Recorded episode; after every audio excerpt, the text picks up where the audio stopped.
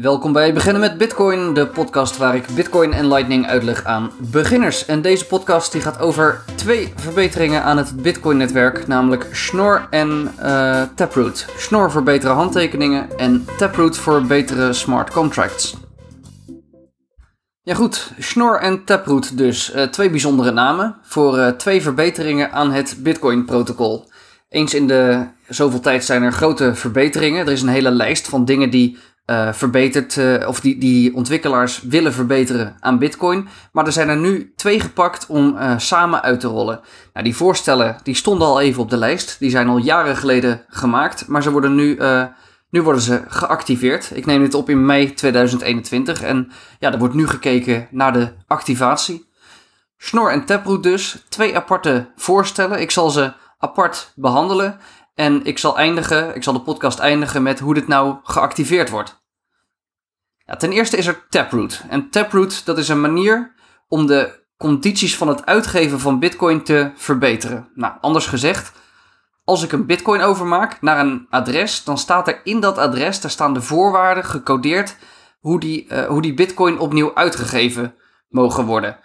Nou, even uitgelegd, als we terugdenken aan aflevering 6 over transacties, dan had, hadden we in ieder geval drie dingen nodig. We hadden de inputs nodig, we hadden de outputs nodig en we hadden de signatures nodig. Ja, dat was allemaal, dat zijn de ingrediënten van een transactie. Dus we hebben inputs, outputs en signatures. Nou, die, uh, als je een transactie ging maken, dan ging je dus vertellen welke munten je ging gebruiken, welke je, ja, wat de inputs zijn, dat zijn dus die inputs. En je zegt waar ze naartoe gaan, dat zijn de outputs. En in die outputs, daar stonden voorwaarden voor uitgeven. En dat kan heel simpel zijn. Een, een, een hele simpele voorwaarde voor het uitgeven van Bitcoin kan zijn: als er iemand kan bewijzen dat hij key X heeft, dan mag je dit uitgeven. Nou, als ik bijvoorbeeld gewoon naar een persoon een, een Bitcoin-transactie overmaak, dan zal er als voorwaarde staan: als die andere persoon kan bewijzen dat hij die key heeft, dan mag je het uitgeven. Nou, dat is een hele simpel, heel simpel output script, is dat zeg maar. Nou, en er zijn ingewikkeldere oplossingen. Bijvoorbeeld voor Lightning. Die maken slimmere smart contracts. Um, nou, als, als gebruiker van Lightning dan merk je dat niet. Maar onder Lightning daar zit een multisigs. En met het openen van een, uh, van een kanaal, dan maak je een, een on-chain transactie. En in die transactie staat ongeveer, nou dit geld dat mag uitgegeven met een 2 van 2 multisig. Dus als twee partijen het eens zijn, dan mag dit geld weer worden uitgegeven. Of als er een bepaalde timer is verlopen, dan gaan er andere voorwaarden in. Um, en dan mag het weer op een andere manier worden uitgegeven. En soms moet je een, een geheim moet je prijsgeven om iets te mogen uitgeven. Dus je kan er een heel uh, complex smart contract van maken van die, uh, van die, van die output uh, script. Daar kan je hele, hele slimme voorwaarden in zetten. Nou ja, multisigs, dat zijn nog zo'n oplossing. Als er een, uh, een, een 3 van 5 multisig is, bijvoorbeeld, en dan moeten drie mensen het eens zijn. Um, ja, dan, dan moet je dat helemaal zeggen. Ja, als er dan één iemand tekent, dan is hij niet geldig. Maar als er twee tekenen, dan wel. En dan moet je allerlei voorwaarden maken voor dat tekenen. Nou, wat ik probeer duidelijk te maken.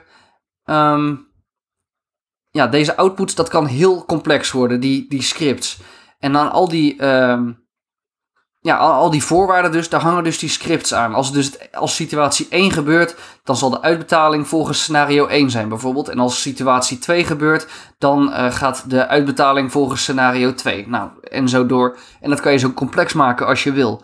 Nou, dat kan op dit moment al. Je, je kan deze contracten kan je al uh, maken, maar dit kost veel opslag. Je moet die contracten moet je nu op de uh, blockchain zetten. Ja, en dat kost gewoon tekens, dat kost gewoon bytes op je op je blockchain. Nou ja, en als je terugdenkt aan de uh, aflevering over transactiekosten, per byte betaal je. Dus ja, als, als, die, als je een heel groot script maakt, ja, dan betaal je dus gewoon meer bitcoin om die uh, transactie erdoor te krijgen. Dus ja, dit kan al. Deze, deze functies die zijn er al. Maar het kost dus veel opslag. Nou, en wat Taproot nou gaat doen, want ja, we hadden het over Taproot. Die bouwt op MAST. En MAST dat staat voor uh, Merkleized Abstract Syntax Tree. Nou, dat mag je meteen vergeten, maar onthoud ja, die uh, Taproot, dat bouwt dus op mast. En mast, dat is een, een manier om deze, deze situaties en die uitbetaalscenario's, om die kleiner op te slaan in het output script. Om die simpeler op te slaan. Nou, het is een, uh, een manier, dat mast, dat maakt gebruik van uh, Merkle trees. Ik ga hier niet al te diep op in, maar het komt er meer op neer die Merkle trees die worden ook gebruikt door uh, de miners als die een blok gaan minen. Die pakken alle transacties samen naar één hash. Nou, en de, en de manier waarop dat gebeurt, dat zijn dan Merkle trees. En um, nou, wat je dan kan doen, je kan al die transacties in één hash maken. En je kan bewijzen dat uh, elke transactie, daar kan, daarvan kan je bewijzen dat die erin stond door alleen maar het paadje naar die ene transactie duidelijk te maken. Ja, dit, het is een beetje een, eh, een, een complex ding om in, uh, in woorden uit te leggen.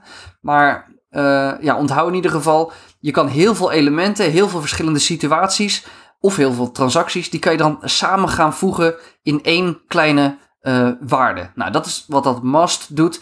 En um, wat je nu met must zou kunnen gaan doen, als dit erop zou gezet zou zijn, als je nou iets gaat uitgeven, als je die bitcoin gaat uitgeven, dan hoef je alleen dat ene paadje bekend te maken um, van hoe je het wil uitgeven. Dus misschien waren er twintig verschillende situaties hoe die bitcoin uitgegeven konden worden. Uh, nummer 1 tot nummer 20. Je wil nummer 15 gebruiken.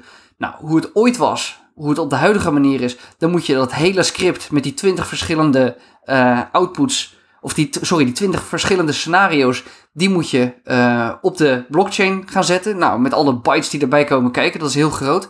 Maar nu met Mast, als je bijvoorbeeld die 15e scenario, als je dat wil uitgeven, dan zou je alleen dat scenario 15 bekend te hoeven maken. Nou, en dat is op zich al mooi. Dat maakt het allemaal al wat uh, kleiner. Maar door die snor signatures, uh, waar ik het zo over ga hebben, dan hoef je niet eens die hele tree meer. Uh, ja, je hoeft, dat paadje hoef je niet eens meer helemaal uit te leggen hoe je daar bent gekomen. Je kan het nog kleiner maken. Nou, en dan komen we vanzelf bij Schnorr aan. Nou, een klein stukje introductie. Er was, er was uh, Klaus Schnorr, een, uh, een, wiskundige. Inmiddels is hij 77 jaar oud. En hij bedacht een manier om digitale handtekeningen te maken. Een vrij elegante manier. En um, ja, een heel slimme en, en ook wel uh, foute, ongevoelige manier om handtekeningen, digitale handtekeningen te maken. Nou, die Klaus Schnorr die patenteerde zijn uitvinding. En daardoor wordt het niet super breed uh, gebruikt. Maar dat patent dat is verlopen in 2008. Dus dat is best wel recent. Nou, um, die handtekeningen dus. We hebben dus de huidige handtekening op de huidige manier. Daar, um, ja, die handtekeningen, daarmee bewijs je dus dat die coins uitgegeven mogen worden. Of signatures, die noemen we ze ook wel. Dus je had je input, je output en je signatures. Nou, stel dat je een transactie gaat maken. Dan neem je bijvoorbeeld als input neem je uh, nou, in de input dan zeg je, nou, ik ga de bitcoin van de vierde transactie uit blok 500.410 eh, ga ik uitgeven. Nou, dat is dan een input. En om te bewijzen dat je die uh, bitcoin die uit die vierde transactie in blok 500.410 mag uitgeven, dan moet je dus aan de voorwaarden voldoen en je moet een handtekening maken. En op dit moment wordt daar ECDSA voor gebruikt. Dus uh, we willen naar Schnorr toe, maar nu is dat ECDSA. Dat staat voor Elliptic Curve Digital Signature algorithm. Nou ja, dat is ja, simpel gezegd een manier om handtekeningen maken met een, uh, een vlakke kromme, heet dat uh, in de wiskunde. En dat is zeg maar een, een kromme lijn op een grafiek. Nou, je hebt dus momenteel heb je dat ECDSA, dat huidige algoritme. En dat zorgt nou voor die public keys en private keys waar het in eerdere afleveringen over ging. Nou, simpel gezegd, als je die seed hebt van die 24 woorden en er komt een adres uit. Nou, die seed dat was ongeveer jouw private key, jouw geheime sleutel. En dat adres wat eruit komt, dat zal met ECDSA berekend zijn. En dat is dan de public key, de publieke key die je bekend kan maken. Nou, dat werkt prima op zich. En dat EC, ECDSA, dat is al best wel mooi. Maar je kan er niet mee rekenen. En dat is waar Schnorr nou interessant wordt. Want wat je met Schnorr kan doen, je kan dus uh, berekeningen gaan doen met die private en met die public keys. En wat je nu kan doen, je kan twee public keys bij elkaar optellen bijvoorbeeld. En de optelling van de private key, die is dan, of van die twee private keys die erbij horen, die zijn dan ook nog geldig. Nou, ik ga hier niet verder op in, maar ja, ik vind wiskundig gezien een vrij waanzinnig uh, concept. Dat is dus Schnorr, dat zijn de nieuwe manieren om handtekeningen te doen. Dat is de nieuwe manier om handtekeningen te doen. Nou, en samen, of Schnorr samen met dat Taproot waar ik het net over had, met die, uh, met die transactievoorwaarden die beter worden. Die twee bij elkaar. Wat je nu kan doen, je, je kan de verschillende situaties voor het uitgeven van de munten. Dus dat waren die output scripts, hè, waarmee je ging bewijzen of je uh, die bitcoin uit mocht geven. Samen met dat Taproot en Schnorr bij elkaar. dan kan je dingen gaan uh, berekenen. Want je kan die verschillende situaties voor het uitgeven van die munten, kan je bij elkaar optellen. En dat zet je dan in je output script. En als iemand dan die munten wil uitgeven, dan hoeven ze alleen maar het bewijs en de signature van die ene situatie erin te zetten. Dus ze hoeven niet meer het hele script op de blockchain te zetten. En dat scheelt dan weer, uh, dat scheelt dan weer ruimte.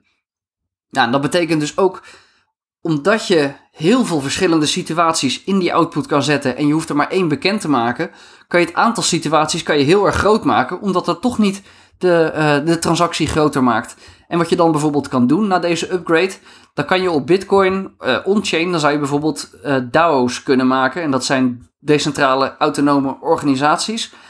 Um, ja, simpel gezegd zijn dat bedrijven die het bedrijfsmodel in een smart contract zetten. Dus geen directeuren meer, maar echt puur een contract waar vooraf de, de afspraken staan. Uh, als er X gebeurt, dan doen we Y. En als er uh, uh, Z gebeurt, dan gebeurt er weer A. Nou, dat kan je allemaal in die smart contracts zetten. Um, bijvoorbeeld, ja, er zijn vijf mensen die betalen in die DAO. Dat zijn vijf eigenaren bijvoorbeeld van dat contract. Nou, die, die betalen naar dat smart contract. Die krijgen allemaal stemrecht. En dan kan je in, die, in dat smart contract, dan kan je dan allerlei situaties zeggen. Wat er bijvoorbeeld gebeurt als er uh, gestemd wordt door die vijf uh, mensen. Hoe er dan met geld omgegaan wordt. Nou, dat, dat zijn allemaal heel veel situaties die je in zo'n smart contract zou kunnen zetten. En al die verschillende opties, al die verschillende paadjes, die kan je met dat Schnorr en Taproot kan je dat samen uh, prakken tot een heel klein stukje data. Nou, en dat, dat geeft gewoon heel veel opties. En dan maakt het ook goedkoop om dit soort DAO's uh, erop te zetten. Of ja, ja, goedkoop ten opzichte van hoe duur het nu is om uh, uh, dit soort transacties te doen. Ja, het wordt gewoon een stuk kleiner, omdat je die, ja, al die opties hoef je niet meer publiek te maken. Nou, en wat, wat Schnorr en Taproot samen ook betekenen, dat is dat niet meer alle mogelijke situaties bekend worden. Bijvoorbeeld, als er nu een Lightning kanaal gesloten wordt, dan is er aan die sluittransactie is te zien dat het een Lightning kanaal was. Want bij die sluittransactie moet je op dit moment alle mogelijke opties uh, bekendmaken. En die kanaaltransacties of die sluittransacties, die hebben echt een heel herkenbare vorm. Een 2 van 2 multisig, een timer, een uh, bepaalde uitbetaalstructuren, zeg maar. Nou, en dat, dat is gewoon heel herkenbaar aan, uh, aan de, op de blockchain dat dit een Lightning transactie wordt, uh, was. Nou, en als je dit uh, wat, wat gaat verkleinen of, of versimpelen met dat, met dat taproot en als je niet alle situaties meer bekend hoeft te maken, dan is bij het sluiten van een transactie, als dat netjes gebeurt, dan, dan ziet het er gewoon uit als een normale transactie. Dat is echt een verbetering die met Schnorr en Taproot gebeurt. Dus je kan allerlei voorwaarden in je contract zetten. En die voorwaarden die moeten nu bekend worden als het wordt uitgegeven. Maar met Schnorr en Taproot hoeven die voorwaarden niet meer bekend te worden. En dat is ook heel goed voor privacy, want, want je ziet niet meer al die, al die uh, verschillende paden en die verschillende mensen die meededen aan deze transactie. Als er gewoon netjes overeen wordt gekomen, uh, ook al is dat Lightning of zijn dat ander soort uh, transacties met allerlei voorwaarden. Als er gewoon, als een goede transactie is, dan lijkt het een normale transactie. En dan ziet de blockchain of dan ziet de wereld ook niet meer. Uh, nou ja, stel dat het niet goed was gegaan, deze transactie, dan was het naar persoon B of C gegaan. Dus ja, al die voorwaarden en ja, er wordt gewoon een stuk minder bekend over je transactie als we dit uh, gaan gebruiken. Ja, er zitten nog wat meer uh, dingen in Store en Taproot die ook Lightning beter gaan maken. Die, ja, wat slimmere dingen in het contract die Lightning beter gaan maken. Dus uh, al met al hele technische en heel interessante dingen wat mij betreft uh, om te activeren. Maar het is nog niet geactiveerd. En dat is het laatste deel van deze podcast. De code voor Snor en Taproot, die bestond al even. Het is, een, uh, het is wel een verbetering van het netwerk die vereist dat miners hier gaan meewerken. En hoe dat dan gaat, ja, die ontwikkelaars van Bitcoin, de Bitcoin Core ontwikkelaars, die doen zeg maar een, een voorstel. Nou, zoals ik zei, deze, deze voorstellen die lagen er al even. Maar goed, de tijd was nu rijp voor die voorstellen. En er is nu uh, gekozen dat de miners uh, de mogelijkheid krijgen om bij ieder blok dat ze maken, dat ze minen dus, dat ze aangeven of ze Taproot steunen. Nou, en het aangeven of ze klaar zijn voor Taproot of dat ze dat steunen, Dat noemen we signaling. En uh, dat signaling, en echt een signaal geven, het is nodig dat 90% van de miners dat die oké zijn met dit voorstel. En anders gaat het niet door. Dus dat, zijn best wel, ja, dat is best wel een hoog percentage. En in, uh, in dit geval noemen we dit speedy trial. Nou, en volgens mij zijn dit uh, zes periodes van twee weken die we nu gaan krijgen. Of waar je al in zit als je dit aan het luisteren bent. Zes periodes waarin ze aan kunnen geven dat ze klaar zijn. Dus ja, bij elkaar zes keer twee weken is ongeveer, ongeveer drie maanden. En in een van die periodes, in een van die zes periodes, moet er 90% van de blokken die gemaakt zijn in, dat, in die periode, die moeten dat, uh, dat vlaggetje zetten, die moeten dat signaaltje geven van joh, wij zijn er klaar voor. Dus het zijn echt puur de miners die hier uh, aangeven of ze er klaar voor zijn. En als gebruiker is dat nog niet, nee, is dat niet relevant, dan, dan kan je geen signaal geven. Het is echt een puur een eigenschap van een blok van, ja, wij zijn er nu klaar voor. Nou, er is een site, taproot.watch. En daar kan je zien hoe het nu zit met het signaling. Met een aantal rode en groene vlakjes kan je zien ja, hoeveel uh, support er nu voor is. Um, nou, en het laatste mooie is, sinds dat we Segwit hebben, Segwit was de vorige grote update, toen kregen we ook een nieuw adresformaat.